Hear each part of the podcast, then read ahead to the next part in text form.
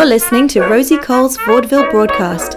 This program may contain adult content, so if you're under 18, please either get permission or switch it off. Welcome, listeners, to another episode of the broadcast. Today, I am incredibly lucky to be in the presence of the beautiful Odelia Opium. Um, Odelia, do you want to say a little bit about what you do? I am, well, a performer and a costume maker, designer. Mm-hmm. Well, uh, I do perform a style of burlesque that is actually very centered around the costumes I make, basically. that inspires me, and that's why I do it. When did you first decide that you wanted to go into the world of performance and costume making for performance?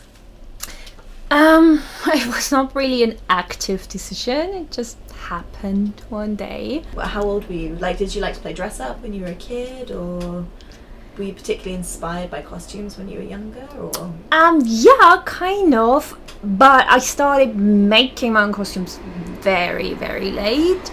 Like, um, yeah, probably somehow between the age of sixteen and twenty is when I when I started making things. hmm and what were you making first? Um, well, around that time period, I was very much into like um, gothic medieval type of clothes, and you couldn't buy them that much because, yeah, you couldn't just get on the internet and buy them. So um, you would either have to find like a specialty shop that has them, but yeah, as a teenager, you can't afford all the stuff you want, so you have to go make it. Listeners may have detected a slight accent. Where are you originally from? I am German. Mm. And were you living in a big city in Germany, or Nah, not at all. I'm from a very, very, very small town. so even harder to get your hands on uh, Yes. the type of clothing that you would like. Oh, absolutely, yeah. So how did you go about the process of beginning to make your own clothes? I think it probably started with um, my my sister showing me first how to sew. Yeah, it was a lot of research, really, trying to get your hands on books um, that would tell you details about costumes. I guess we have the internet for that now. Exactly, but back then it was so hard getting any information on anything really. So um, I bought one book um, that was terribly hard to find, cost a ridiculous amount of money, and was my first um, actual book about um, costume making that had pattern um, diagrams in it. Do you remember what it was called? I still have it. Do you still use it? yes, I still use it. Oh, it's a good investment then. yeah, um, it, it's called the evolution of costume or something like that. I don't remember exactly. And yeah, I couldn't even use the, the diagrams because I just didn't know how to back then. I didn't know anything about uh, pattern making. So, but it was just good to have it, you know, to look at the patterns and how it all works and slowly start understanding them. But yeah, I couldn't actually use it at the time.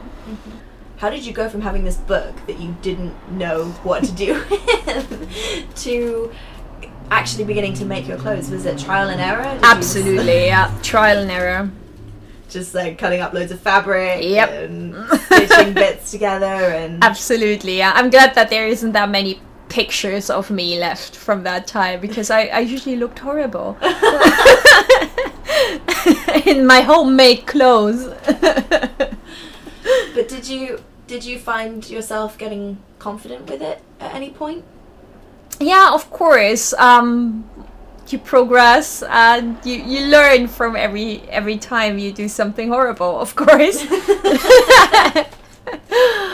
I left school and I went into fashion school straight away. So when you were at school when you started making your own clothes, that was the sort of inspiring moment you were like, Yeah, I want to go to fashion school.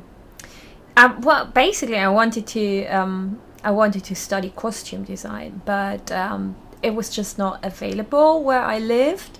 So um, there weren't many schools offering this. So I would have to like move away to a larger town, like Berlin or Hamburg, something like that. And I was completely unwilling to do that. How come? Um, I just I'm, I'm not really a, a, an outgoing person or a people person. Um, I don't find it easy to adapt to new surroundings, so I didn't like the idea of going anywhere on my own, really. Where did your sister study? Uh, she studied in um, at the University of Münster. Okay, so, So- was that close to you? Um, yeah, yeah, quite close. I, I basically only started fashion design because I was unable to go anywhere to do costume design. hmm And how did you find fashion school? Awful. I actually hated it. Oh no! it was terrible. Um, because, well, I hated the people who went to fashion school.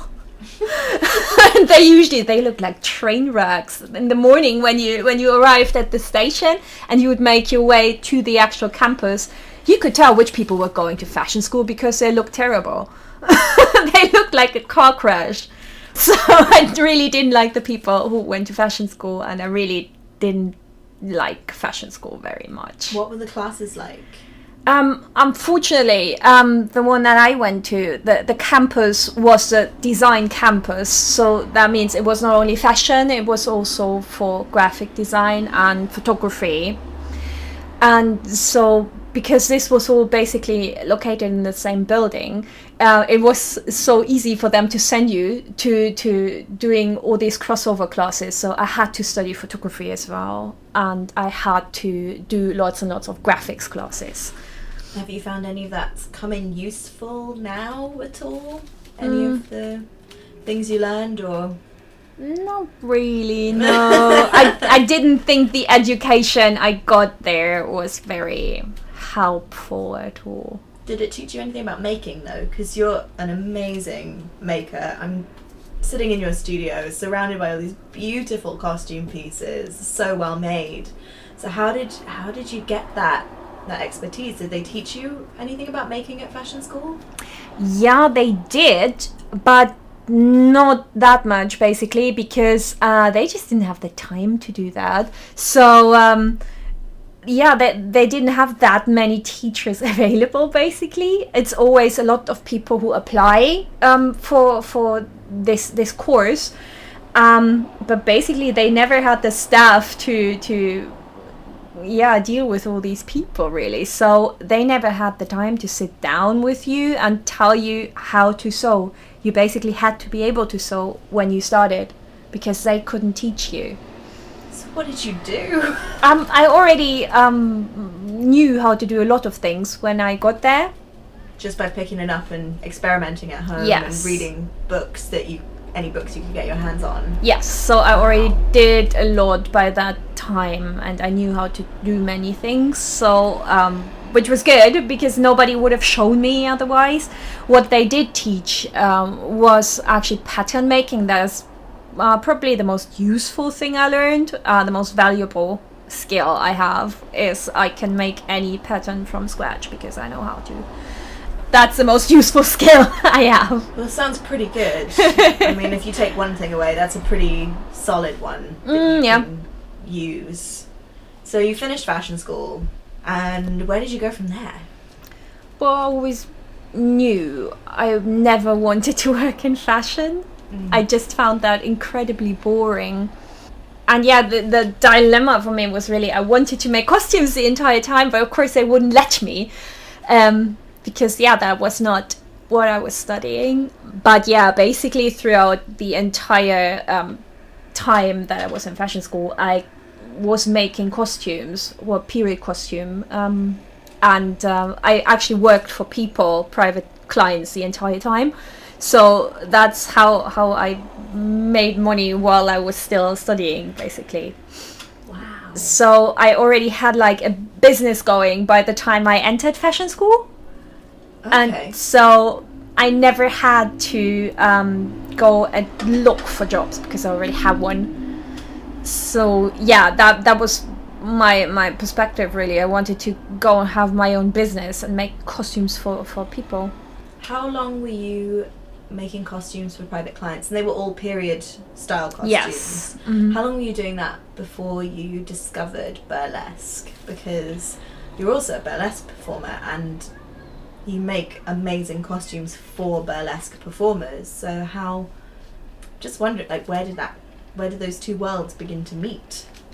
Oh, it's actually a, a very short, um, short progression from one thing to the other because they're closely related. I, I just love period costume. I, I live and breathe costumes every day, 24 hours a day. I've been doing that the entire time for, for clients and for myself. I have a ginormous wardrobe of period costume. So all these closets here are full of period costume. My god, that's so exciting! and I have a lot more, a lot more than this. So um, yeah, I mean, back when I when I bought my first pattern book, I looked at all the pictures and I thought, oh my god, I want to be able to do this. I want to make 18th century dresses and all this stuff. I came to live here like what six years ago, something like that. Yeah, and. Um, basically I wanted to to work for for somebody else for a change. I was a bit sick of, of having my own business and having the whole responsibility. But it was just not possible. It was completely impossible for me to get a job without knowing anybody. Mm. So you needed like people to recommend you. Um, and I didn't have that. I didn't know anybody, so I couldn't get a job, and so I had to carry on doing what I did before. I don't know if you like costumes, then um, it's it's super easy to get into certain styles of costuming. What made you want to move to London? Because you said you didn't really, when you were at school, you didn't really want to move to a big city to go to university. And London's one of the biggest cities in the whole world. So what changed? Oh, I love London. I, I always did. When I, I came here first at like 16, and I just felt at home, and I knew I wanted to to come and live here, and so um, I didn't have a really good reason to come here. yeah, I just saw it's now or never. it's not like I had anything exciting waiting here for me, like a, a great job or anything, any other exciting prospects. I just wanted to do that and I did it. Wow, that's really brave. Yeah. Someone who was scared to move too far from their hometown. That's a huge leap. Yeah, and uh, if I if I consider that back then my um, my university actually had connections to um, fashion schools in London, so it would have been possible in theory for me to go and have like a semester abroad. And yeah, today I'm just slapping myself because I didn't do it. Well, we all look back and have things we regret. Yeah, I wouldn't do do things the same again if I had the choice. Of course. I totally wouldn't. Of course. so how long had you been out of school before you decided to move here? Graduated from fashion school in um, in 2005, and um, oh, I don't know when I came here, like three years later or something, Mhm. two or three years. So you spent three years just making period costume for private clients Yeah. and just kind of Mhm. Just doing that really. Yeah. And then you came to London with no prospects Yep. whatsoever, just thinking I just want to move. You had savings? No. No savings, just thought, gotta get out. And came here. Wow, that is really brave. What a what a leap. Yeah. It's pretty impressive. Well, I, I was lucky because um, I met m- uh, my uh, my future husband basically, and he, he kind of helped me coming here. So without him, I don't think it would have been that easy. Yeah. So you did have some support. Yeah, but by the time I came here, uh, we weren't really a couple. Okay. So uh, we knew each other, but we weren't really a couple, and nobody knew if we were going to be one at any point, really. But yeah, it kind of worked out. yeah, I'll say. He's lovely. He's so sweet. When you got to London, what did you do? Because you didn't. Did you have friends here? no, You had no friends in London. No. Just this person who would later become your husband. yes. But you were just friends with at the moment. So it was Mhm. just the two of you friends who just decided to up sticks and move to. Did he have friends? Uh, yes, he uh, was already here for at least a period of four or five years when I came into the picture. Okay. So how did you meet? The internet. Oh, yes, go internet. awesome. Internet dating gone right. Yeah. Well, because off the back of meeting someone off the internet, moving to London, you've built a really impressive career. Oh, yay! Romance makes things happen for people. That's the Yes. best story. Oh, yay! Um, so you moved and you were like, you're just this two friends. What did you do for work? Um, well, I couldn't do much for at least three months because, um, well, we, we moved in together, but um, I basically moved into his room in a in a shared house. So it was just this tiny room. So I couldn't even do any work there. Um, and um, in in this period of a couple of months, I would be looking for work. But the problem is, if you are in my line of work, you're insanely specialized, so there isn't that many jobs available. Right. And the ones that become available, you will need connections to get them. Of course. You need recommendations. And I didn't have any of that, so I couldn't get any work at all. I applied for many things, but um, it was completely pointless. I couldn't do anything. What did you end up doing? How did you start getting clients? What? How long did it take? Uh, it kind of took forever. It was really everything was terribly slow. Um, but yeah, I still had um, a couple of like international clients because I've been doing this for so long. People just knew me. So if you got online and researched something about period costume, you would inevitably come across me because I've just been doing it for so long. So um, I think I probably had my my costuming website since 1999. Wow. So yeah, Early internet days. yes, exactly. So days. people just knew me, Mm. and uh, people would travel to me from uh, from from abroad to have stuff made by me, and that's what what kept me going for a while, really. So, who was your first client in the UK, and how did you get a studio, and how how did this all come together? Because you've got such a wonderful setup now. Um, my first client in London came to me. Um, oh, that was when I. It was the first flat that we moved into, a real flat, not just a room. Uh, but it was an actually quite small one bed flat. So my workspace was in our living room. So um, yeah, not not ideal really.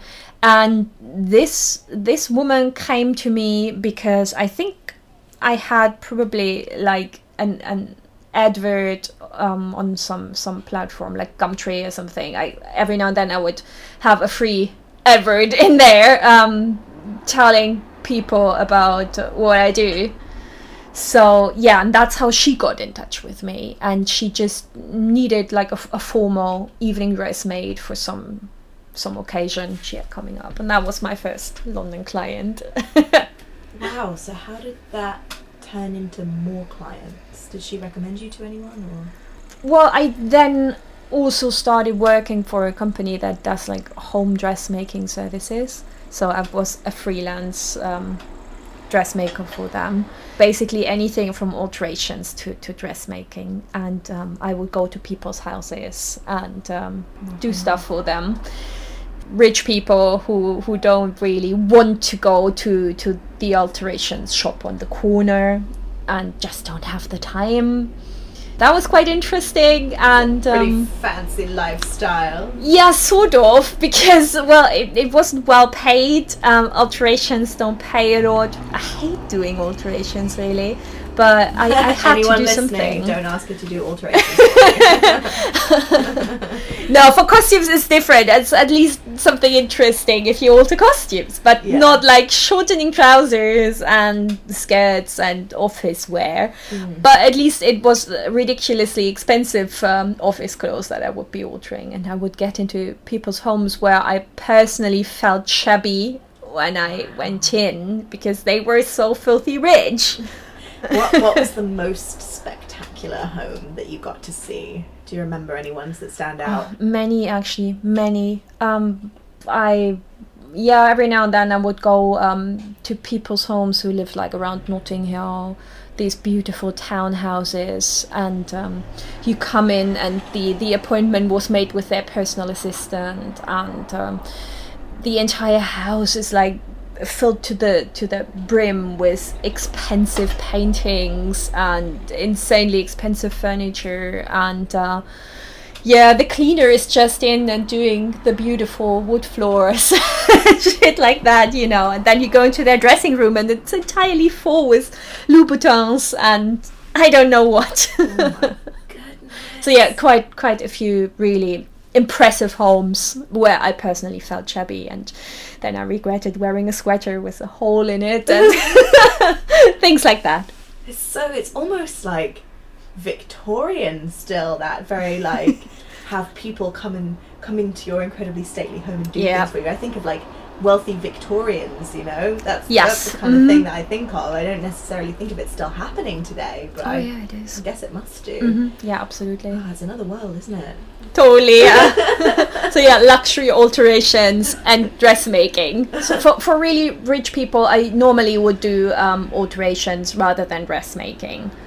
And yeah, the dressmaking jobs that was more um, bridal stuff. were, yeah. were the rich people at least nice to you? Like, oh yeah. The, okay. Usually, in my experience, the richer they are, the nicer they are to you. What?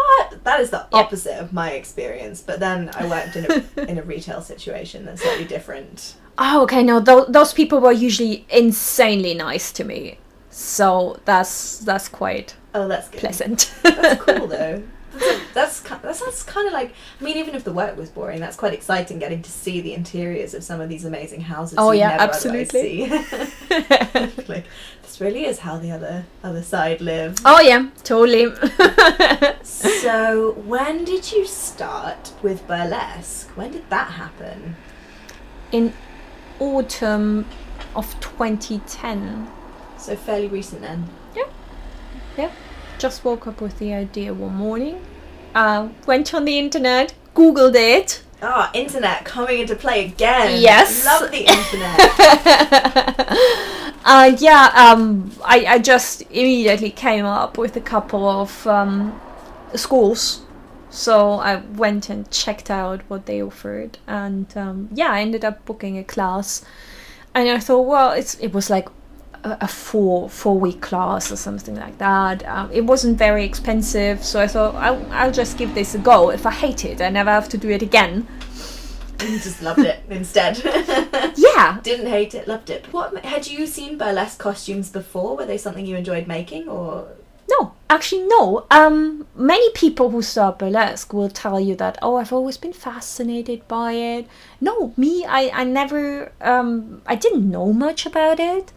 Um, I don't even know how this thought first came into my head that I could try this.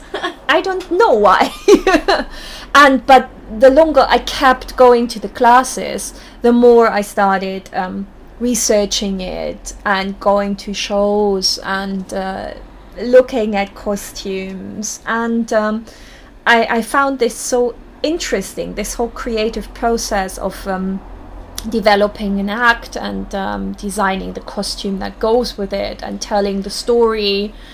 So I found this so nice, really, um, that I wanted to do this. yeah? Had you seen burlesque before you thought about going to class? No. Wow. So just like out of nowhere, you were like, Yes. "Huh, burlesque sounds like a fun thing to do. yes. I'm just gonna type it into Google and just found Yeah. this passion that you never knew you had. Absolutely. I think probably, but uh, I don't have have a very clear memory of this. I think probably like a year or two before, I went to like a a costume party thing in in Berlin or something, and I think on the night there was a burlesque performance, but I didn't really. Um, notice that this was going on it Didn't was going on at the other end of the room and it's not like I, I gave it much attention So like it hadn't even been on your radar really. Like it didn't make an impression. It just like you just thought, "Oh, I'll go to classes. That's so interesting because I would have thought, seeing your costumes, you would have gone to like a spectacular show and gone, "Oh my god, those costumes are amazing. I want to do that." Whereas actually, it's almost like the Yeah. other way around that you're like, "Oh, I want to try it," and then from that you found burlesque costuming. Yeah, um, it, it's quite quite strange, really, how how I came came up with this in the first place. But um, I hadn't been here for that long, um, and it was only just roughly around that time that I discovered that London is full of um, costume parties, and that people love dressing up for parties Yeah. and uh, if if you if you go on the, the tube in a in a weird costume, nobody will even look at you because it's just so common. Everybody does it. Have you ever been to Camden Town? Oh yeah, yeah. Because people I knew love that. dressing up just to go to Camden Town. Oh Like, yeah, I, I did it as as a teenager. Yeah. But really, at that sort of time, I only discovered all these beautiful costume parties that we have here, like regularly, like um, White Mischief and stuff like that. So I went there and I was like, what the hell? Why didn't I know about this? And I bet you looked amazing because you'd made yourself an incredible costume. I went in uh, huge, ridiculous Victorian silk dresses to these parties, and Ugh. I had a blast doing it. And I bet with it they were completely period accurate with like Oh, the yeah. corset underneath Yes. and the hoop skirt. the whole, the whole shebang, my everything. God, you're practically making me drool. I love all this stuff. I'm such a. I'm particularly Victorian clothes. I'm a real geek. Like, Oh, I yeah, me too. that kind of thing. Something about corsets. Well, crossover to burlesque. Who doesn't love corsets and Yes. burlesque? Uh-huh. Very weird people probably don't love them. But. so after, how long did you go to classes before you started making costuming, or was it immediate? Were there girls there who were like, "Oh, you make costumes? Make one for me," or Um, well, I think I started classes um, probably around November or something, and um, I graduated in um, April the following year. So um, that was the first time that I was like forced to think about making a costume for an act because I was supposed to be in the in the graduation show. So I had to come up with something, and that was the first time I, I really thought about this whole. Um, yeah, this whole process of putting a costume together that serves a function. So before I had only been doing costumes that were um yeah, built up in a certain way but meant to look nice from the outside, not underneath. so Ah. yeah, I knew all the, these principles but stuff underneath hadn't didn't have to be that nice. Really nobody would ever see it. yeah, and also the idea that it it has to come off yes. in a nice looking way. Mhm. A lot of people I saw a discussion recently on the internet about how a lot of people don't want to go to fashion uh, outfit makers Mm. for burlesque costuming because they don't understand that things have to come off Yes. Uh-huh. and they don't understand how to make it easy to remove or beautiful to Mhm. remove. So they'll they'd much rather go to a costume maker they trust. Mhm. It's quite a niche thing. Oh, yeah. as well. Um, you've really cornered your niches there. Yes. Two incredibly niche, very accurate historical period costume and incredible burlesque costuming. Yes. That's wonderful. so yeah, I just I just loved the costumes. Um, I started researching it for my my first act, and um, what what was your first act? My Do you still do act- it? no, no, I I no longer do it because I've just outgrown it, but I still have the costume. Of course. I kept it, and uh, I had this idea um, because I loved um, this whole idea of, of Victorian circus performers. I loved the the old pictures and posters and um, old photographs. Um, and I loved their costumes, so I knew I wanted to be a Victorian circus performer, and um, so I designed, um, yeah, a costume in, in that style, really. Um, I researched it forever. It took a really, really long time. Oh my god! I put myself under under a lot of pressure for this, which was completely inappropriate, really. But I made it really awful for myself. the the whole pressure I put on Oh. on myself was Oh, just poor ridiculous. So yeah, um, I didn't feel good about it because I I just made it worse for me. it was me doing this really Yeah. nobody else but the the closer i got to the graduation day the the, the more i felt i probably didn't want to do it so i was like this close to not doing it and um, yeah so i had done all this and i showed up um, on the day to the to the show and i, I was physically sick. I, I thought okay if i just go home right now well what does it matter? Nobody's gonna gonna notice you know? I can just walk away.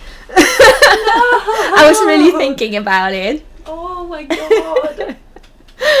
so yeah um but in the end i um i had a drink uh picked myself up and i just went and did it. I probably did not really enjoy it because of all the nerves. I felt horrible. And um yeah well it was a good atmosphere. Everybody's super cheerful and supportive. And um but i felt i felt awful It's amazing though that again, just like moving to London and taking this huge dive, you're like, you know what, I'm just gonna do it, I'm just gonna go on stage, even though I feel horrible. Just like yes just went for it, just dive straight in. Also, nobody saw my face during the when you were talking about Victorian Circus, but I was going nuts. I was like, that's amazing! I'm a total circus freak. I love circus, particularly vintage circus. So I'm really a sucker for all this. I can look at pictures um, of of um, circus performers forever. I just love it. Oh my god. So beautiful and inspiring. Okay. So when when you debuted your costume at your show, did the other girls there notice that your costume Um, was incredible? Yeah. Yeah. um, uh, well, yeah. I mean, there there were a couple of girls who made a lot of effort for the costume, or who had it made, um, especially for this and stuff like that. And yeah, of course, um, the other the other half that just buys a set of random lingerie and shows up in that. So yeah, um, you could see the difference, of course. But then again, it's my job. I do that full time, so of course my my costume would have been different. And the whole major fun was for me making and putting together this costume. So yeah, of course you could Yeah. could s- kind of see it. Did Did you get any interest in uh, pe- you making costumes for other people after that show? Um, well, a couple of people asked me about, but yeah, not that much really. Um, but yeah, I mean, it takes a really long time to put yourself out there and to make people notice you. This is true. So, how did you? So you did your first show, Mhm. and you had a horrible time Yes. emotionally. had a great time making the costume and researching Yes. the costume, but had an absolutely horrible time performing. Yes. What made you want to perform again? So I came off stage and I was so awfully glad it was over. Um, my my husband asked me, so um, are you gonna do this again? And I said, I don't know, maybe, maybe not. I just don't know. So um, yeah, and I mean, performing at the graduation show is is something completely different than you know performing at a public show where there's random people and uh, you're booked to do it. So I found that sort of a bit frightening, and so that was in April 2011, and I didn't perform again until probably about August of the same year. And um, but in between, I just immediately started working on a second act that I still perform today. Which one was that? Um, it's the 18th century fan dance. Beautiful. and again, I just wanted to do this huge costume. Um, and still at that time, my costumes they were a bit different from what I make today because I was still coming from um, my period costuming angle. So um, yeah, because in period costume you're so restricted. You can only use um, colors and fabrics and uh, trims that are appropriate for the period that you're working with, because otherwise it's just going to look wrong. And uh, all of a sudden, I was able to do whatever I liked. I could buy all the materials I wanted. I could buy all the shiny things. I could go completely mental. Um, but yeah, my my first and my second act, I was still holding a bit back because I was still uh, viewing things from that perspective. So it was still more minimalistic than what I do today. So I was holding back on on the sparkles, which I I wouldn't do again No. today. So for that costume, I made I made a capital mistake. I made a huge 18th century dress out of silk, which is not good if it's used on stage because it's getting tossed on the floor all the time. So yeah, I still have it. Um, I've I've still been performing in, in, in this original costume, but you can see its age now. It's just used up. You need something that's gonna last. That's gonna have a bit of be able to Yeah. withstand. hmm If I still want to perform the act, I have to replace the costume. Yeah. Would you think about doing that? Yeah, I, I do. I really love the act. Um, and it's my oldest act now, so that means I've had a long, long, long, long time to to perfect it. And it, it's got so many makeovers. I changed so many things about it. And now it's like in, in a state where I really, really enjoy performing it. So I would like to keep performing it, but I have to, to replace this costume. Yeah. so when did you start making burlesque costumes for other people? Can't can't even say right now what was the first thing that I made for somebody else. But yeah, I, I enjoyed it so much making stuff for myself that yeah, it was just an, like an organic process of making that for other people. Did you find that you made any mistakes with burlesque costume in the early days? Well, with your personal beautiful costume made of silk that got thrown on the Yes. floor. Because stage kittens have to do things very fast. Oh, yeah. and they have to Mhm. pick up lots of pieces of costume. yes. So they can't really be delicate with it. Yes. hmm So did you find you made any mistakes when you were like making for other people? Um, no, not that much anymore because by that time I had already done lots of things for myself that I learned from. Yeah. um, and also well making making stuff for me and for other people has has taught me so much so I, I wouldn't ever reject any any project that is like experimental because I just want to find out how to do things. So yeah, I've already learned a lot through making stuff for other people. I tell them before that I don't really know um, what I'm doing. if if there's a situation where something is very experimental, and I will only reject a project if it involves skills that I just don't have. Like if people want something like armor or stuff that goes beyond sewing and more into crafting, that's what I'm not going to attempt because I know I don't have these skills. Yeah, for sure. When you started performing, so you had a horrible time in your first show. Second Yes. show went a bit better, Yes. I'm assuming, and then you were like, "Yeah, I want to keep doing this." Yeah, kind of. Uh huh. Yeah, I enjoyed the second show a lot more. Um, I felt much more comfortable, and yeah, well, it was a show that was uh, put on by by friends, so yeah, I felt much much better about being there and doing this. so yeah, It's so funny because I've actually found this when you're performing in front of people who are doing the same thing that you do, like other burlesque performers, or for me in front of other belly dancers, I get so much more nervous. It's terrifying. You think they know all the things. They Oh, know yeah. they know what I'm doing. They know whether I'm Yes. good or not. Whereas Mhm. if you're in front of a generic audience, particularly in this country, when people see belly dance, they have no idea what they're looking at. yeah, You could go out and shake it in the most imprecise, sloppy way, and people will still scream their heads Oh, yeah. off. so there's a certain amount of security in that. But then when you perform in front of your peers, it's a different situation. So I can understand why you would feel more comfortable in front of people who maybe don't aren't burlesque performers.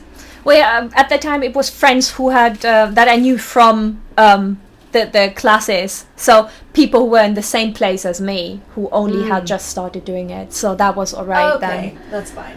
No pros in the then. audience. No, then. no. when did you start making other acts and really getting out there? I from from that point on, I just kept um, getting new ideas for acts I wanted to to make, and it usually would begin with um, a costume that I really really wanted to make. So I would see like um, a, a picture of something I liked, or watch a movie or something like that, and just get inspired and want to make something. What's been your favorite costume you've made so far?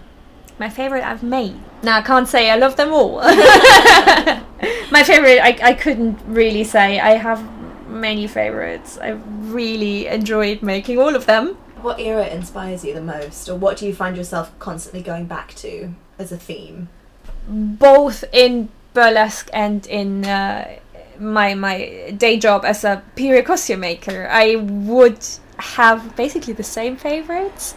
So um, I pretty much love everything from 18th century going up to about 1930s, and anything before or after that doesn't really interest me a lot. At the moment, I'm all about 1910, really. So uh, teens era is like all all around me at the moment. Like this costume here behind me. I would happily sit around in a Poiret dress every day, lounge on a sofa, and Flowers sip in the hair. cocktails. Sounds fabulous. Let's do that. I would. what are we doing all this work thing for? It's rubbish. yes. What's been your biggest, most spectacular costume you've made for someone that involved the most work? You don't have to say the client. I'm just, just so curious. Mm, a a really s- rather small costume that involved a lot of work was um, was a costume that I made what like at the beginning of the year or something, uh, and actually it was like a, a little bodysuit that was supposed to have removable panels, and underneath you would have like little arrows that pop up. Oh my So, goodness. Yeah, because it was um, a, a cupid theme Oh. So, um, that was very experimental and although it was such a tiny garment it involved so much work so much work and at the beginning i wasn't even sure i was going to be able to pull it off but yeah worked out in the end wow, that's intense. yes that almost like went beyond my my dressmaking skills yeah, because it's it, really close to crafting. yeah it involved it involved things that just go beyond sewing really but yeah Some Kind of pretty. I don't know. There's something for me that's so magic about making costumes. Mhm. Because probably because I also have no idea really how to do it. Like I sew my own dance bras, but I sew all that by hand, and that's about Mhm. it. Like my idea of making, my, making myself a skirt is tucking some fabric into my belt. I'm really hoping that the crappy stitches I put into it are going to hold for the, for the five minutes I'm on stage. I don't know how it all comes together. Um, do you ever see people's costumes and just go, "Oh my god, what have they? What are they doing?" Yes. I think that quite a lot. Have you ever have you ever seen one where everyone else thought it was amazing and you were like, "That was terrible"? Yes. yes, unfortunately. And um, I can also tell um, if somebody is wearing something um, like ready made, just bought off the peg, um, and they haven't done anything to it. Oh, I hate that. So like um what what really is one of my pet hates is when performers buy 30 pound corsets and don't do anything to them to customize Yes. them and so you have um an off the peg corset that is badly fitted and that everybody will immediately recognize where you bought it there, there was one corset for some period of time I apologize if anybody has this corset in their wardrobe right now. this this this terrible cheap corset with um, the the stripy fabric Right. that comes in like dark jewel tones like Yeah. burgundy and green and black. So with like narrow stripes and like um, a, a flowery brocade top. Everybody had I this for some I know time. exactly which one you mean. It's like it's a really cheap corset. It's badly fitted, and people wear this on stage without doing anything to it. Yeah, I, for fashion, have worn corsets that have not been very expensive. Yes. But recently, I tried on a proper corset that was made by someone who knew what they were doing, Mhm. and the difference was phenomenal. yes. And the price difference was not. The price difference between the 30, 40 pound ones I'd been trying on and the 60 pound one I tried on, like, it's 20 extra quid, right? Yes. Uh-huh. But the fit, the way it felt, how comfortable it was, Mhm. and the way it looked, I was shocked. I was like, what have I been doing? Yeah, but what I don't understand is if I see somebody, no matter if it's a performer or like somebody who just dressed up for the evening or something, it doesn't matter. I wonder if they just don't see that they are wearing a badly fitted corset that looks cheap and makes them not look good because it just doesn't fit. it's worth saving that, you know, 20, 30 extra pounds Yeah. waiting Absolutely. until you have that money and investing in something that you wear. Because also, it's just not comfortable. No, no, of course not. It's just not. Like, you know, with a good corset, you're not going to feel uncomfortable unless you wear it for like eight, ten hours. you know? Absolutely. You should feel comfortable in it. Which was a revelation to me. I thought they were made to be uncomfortable, but apparently No. not. no, no, no, they're not. yeah. And they're so beautiful as well. When they look bad, it's so sad. yes, absolutely. So you've been making costumes for so many years now, and you like looking at all these dresses surrounding me. I'm just like an absolute awe, all the sparkly things, and but you also you don't just perform and make costumes. You've also been producing a show. Yes. How have you found that? What made you want to produce? Um, well, in the beginning, it was just mainly because, um, well, so I had only just like graduated basically that same year, and um, I found it hard to to get any any uh, bookings at all because you were just new. And people didn't really want to give you a chance, and so I, um, yeah, I just saw the the need, and because I'm a person who always rather does things than talking about them, I just went and made my own show. You? So, but how did you finance that? I didn't. There was zero budget, basically. so uh, we we got in touch with like um, a, a local venue, like ten minutes down the road.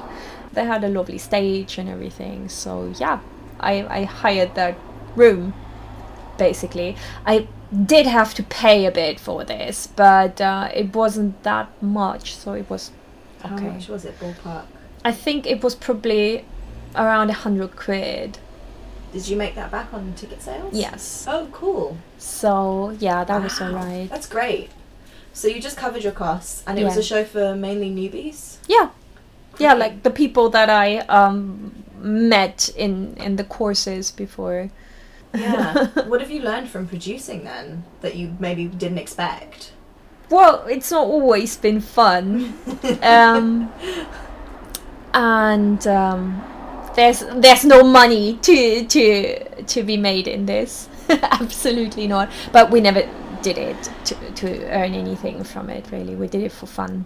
I can't say I learned any valuable life lessons from it, but but it it made me find ways how to pull through in difficult situations. It's good though. It does teach you a lot about managing Oh yeah. people, Mm-hmm. and it's so nice that you created like a space for people who are new to try Yes. things. And it was really popular. You were running it for a while, weren't you? Yeah, for about two years. And it was called Odelia's Opium Den, Miss Yes. Odelia's Opium Den. Mm-hmm. And yeah, it's uh, a lot of fun. A lot of fun. Yeah, well, it, it always was a very like community driven show, and we always had like um like a sleepover feeling. Yeah. So very friendly, very supportive, very positive. I hear through the grapevine uh, that the Opium Den is back because you had to stop doing it. Just what I mean, what were your reasons for stopping?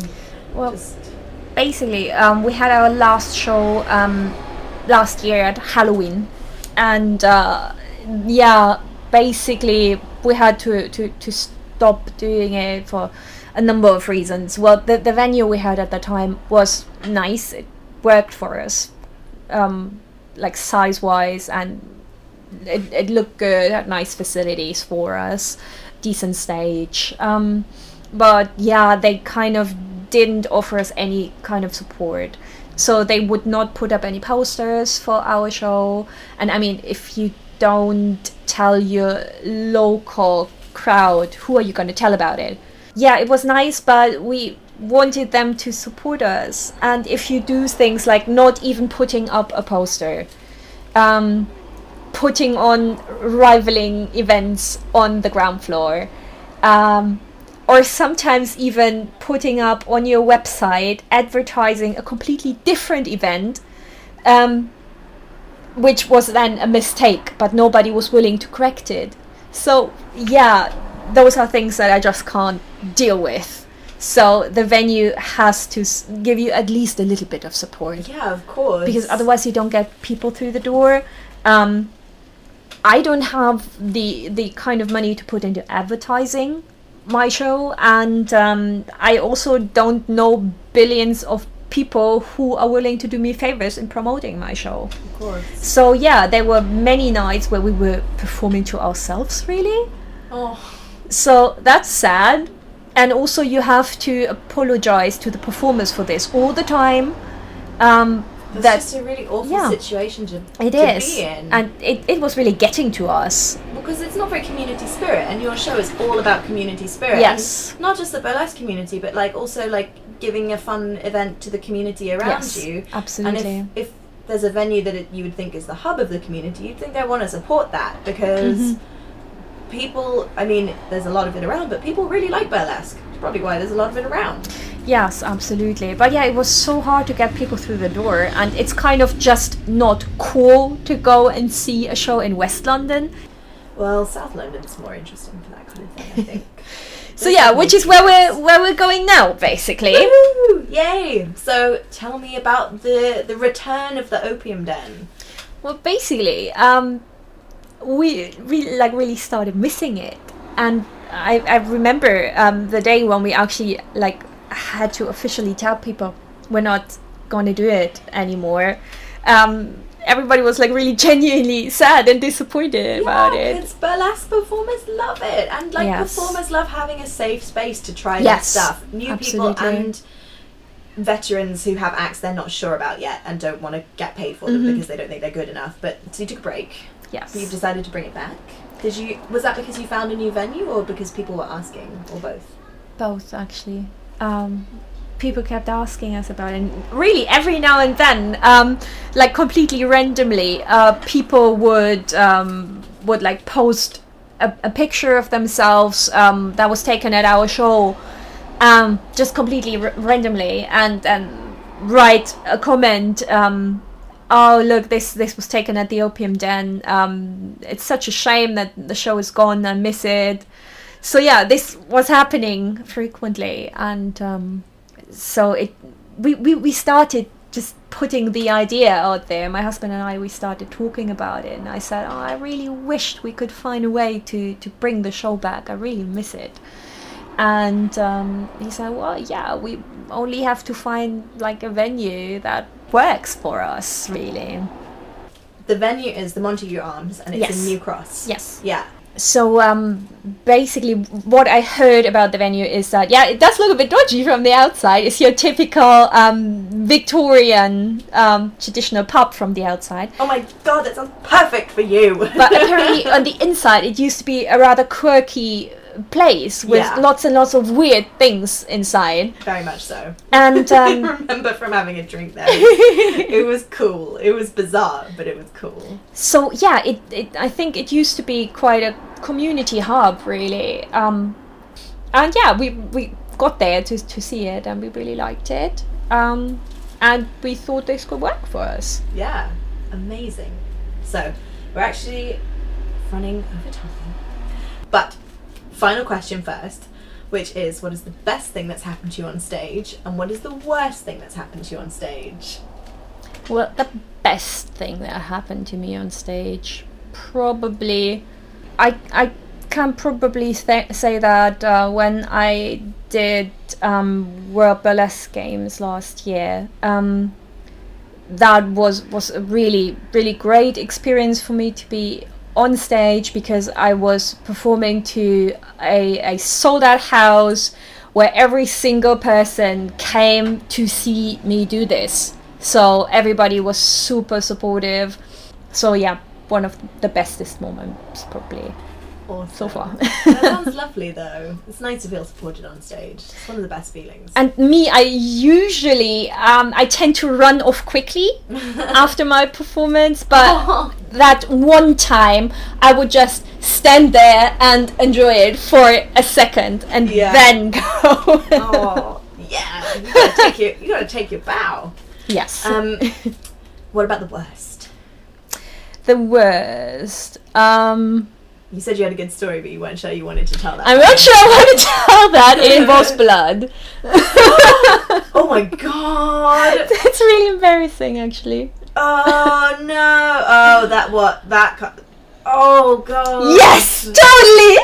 Oh, all the women listening to this are just like, no! Cringeworthy. It could have been me. Oh, It yeah. could have been me. you know, like when you when you're um doing floor work and um, which is like basically when you um you're like kneeling on the floor and leaning back and like, yes, and I don't know if you if you do fan dancing yourself. no, I've never tried it. Okay, so when um, when you do all the classic fan moves, so one of them is like um, this one where you uh, go on the floor and your your entire body is like enclosed in the fans, like in a shell, Yes, and. and Uh, it's beautiful. so yeah, you, you you pull in your knees and you're like completely hidden inside the fans, and you open them out and you stretch out your legs and uh, you do this beautiful goddess pose. Um, so that's a classic fan move. And uh, the moment you are completely crouched into the fans, that's the only moment that you basically have where nobody sees you and where you can quickly look down on yourself and check your costume. And then when you have that cringeworthy moment where you detect blood on your legs. Oh my god, awful. what what did you do? It was so cringeworthy. What did you do? What color was your costume? Nude. Oh no! It wasn't even black. Mm-hmm. Oh, you poor thing. It's horrible. What did you do? Uh, well, nothing. Thank God this this uh, happened like rather to towards the end of the act. Oh. So, and thank God on that particular day, it was a shit gig where hardly anyone showed up. I think like probably four people were in the audience. And uh, so the room was basically empty. And those those four five girls that showed up sat all together on one table, like very far away from the stage, so they couldn't really see me up Oh, close. and you had fans as well. You I had fans as well. Yes, Did you did you change your choreography a little bit to hide yourself? yes, Yeah. a tiny bit. Uh-huh, a tiny bit. Oh, that's. None of that. You know the you know the pose where the burlesque dancer be- like stands at the back to the audience and like bends over like her like her fan's a big tail like shows Yeah. everyone bum. Mhm. Didn't happen, I'm sure. Not not anymore. oh my no. goodness. oh, that was awful, awful, awful. And um, equally awful is when you're on stage and um, your music skips. That's pretty bad. Well, it's been such a pleasure talking to you today. It's been so much fun. Thanks for having I've me. Learned so much about the intricacies of costume, and also like you have serious balls. You're like, I'm just gonna do it. it's incredible. Like I'm just gonna move to London. I'm just gonna do burlesque. I'm just gonna start producing a show. Like, Yeah, it's well, so impressive. It's it's what I do today. I never did it when I was younger, so I kind of regretted lots of things, and I got into the habit where I thought that it's the most awful thing having to live with regretting what you haven't done. So today I will always do the things I want to do rather than just talking about it. That's such a great philosophy to have. I love it. So, I want to know two things. Where can people find you on the internet? And also, tell me all the dates for the return of the Opium Den. So Yes. people know where to come see the show. So people can find me um, can find my website um, under odeliaopium.co.uk. Um, and uh, the Opium Den is um, on Facebook, of course. Um, So if they search on Facebook for Odelia's Miss Odelia's Opium Den, is it? It's Miss at the beginning. Search for the page. It's Miss Odelia's Opium Den. yes, Cool. it is. Um, and yeah, the Opium Den returns um, as a fundraiser for uh, cats protection On the 6th of September at the Montague Arms in New Cross. And I will be putting links to all these places on the blog. Do you have a Twitter? You Uh, no? No. Just Facebook. Yes. Cool. Well, amazing. I can't wait for the show. It's going to be so good. Yes. I hope, I hope this venue works out because it seems like the kind of place that would suit you. I honestly hope that because we, we really want to bring back the show and have it running regularly. So It yeah, fingers so crossed. Lovely. Yeah. Well, again, thank you so much. And audience, thank you so much for listening. I've been Rosie Cole. You can find me all over the internet. You can find me at rosiecole.com. You can find me at facebook.com forward slash Rosie Cole Dancer. You can find me on Twitter uh, at Rosie underscore Cole. And if you have any suggestions, comments, questions, people you'd like to see on the podcast, please, please send me an email at rosiecoledancer at gmail.com. I love your feedback. Thank you again so much for listening. Have a great evening.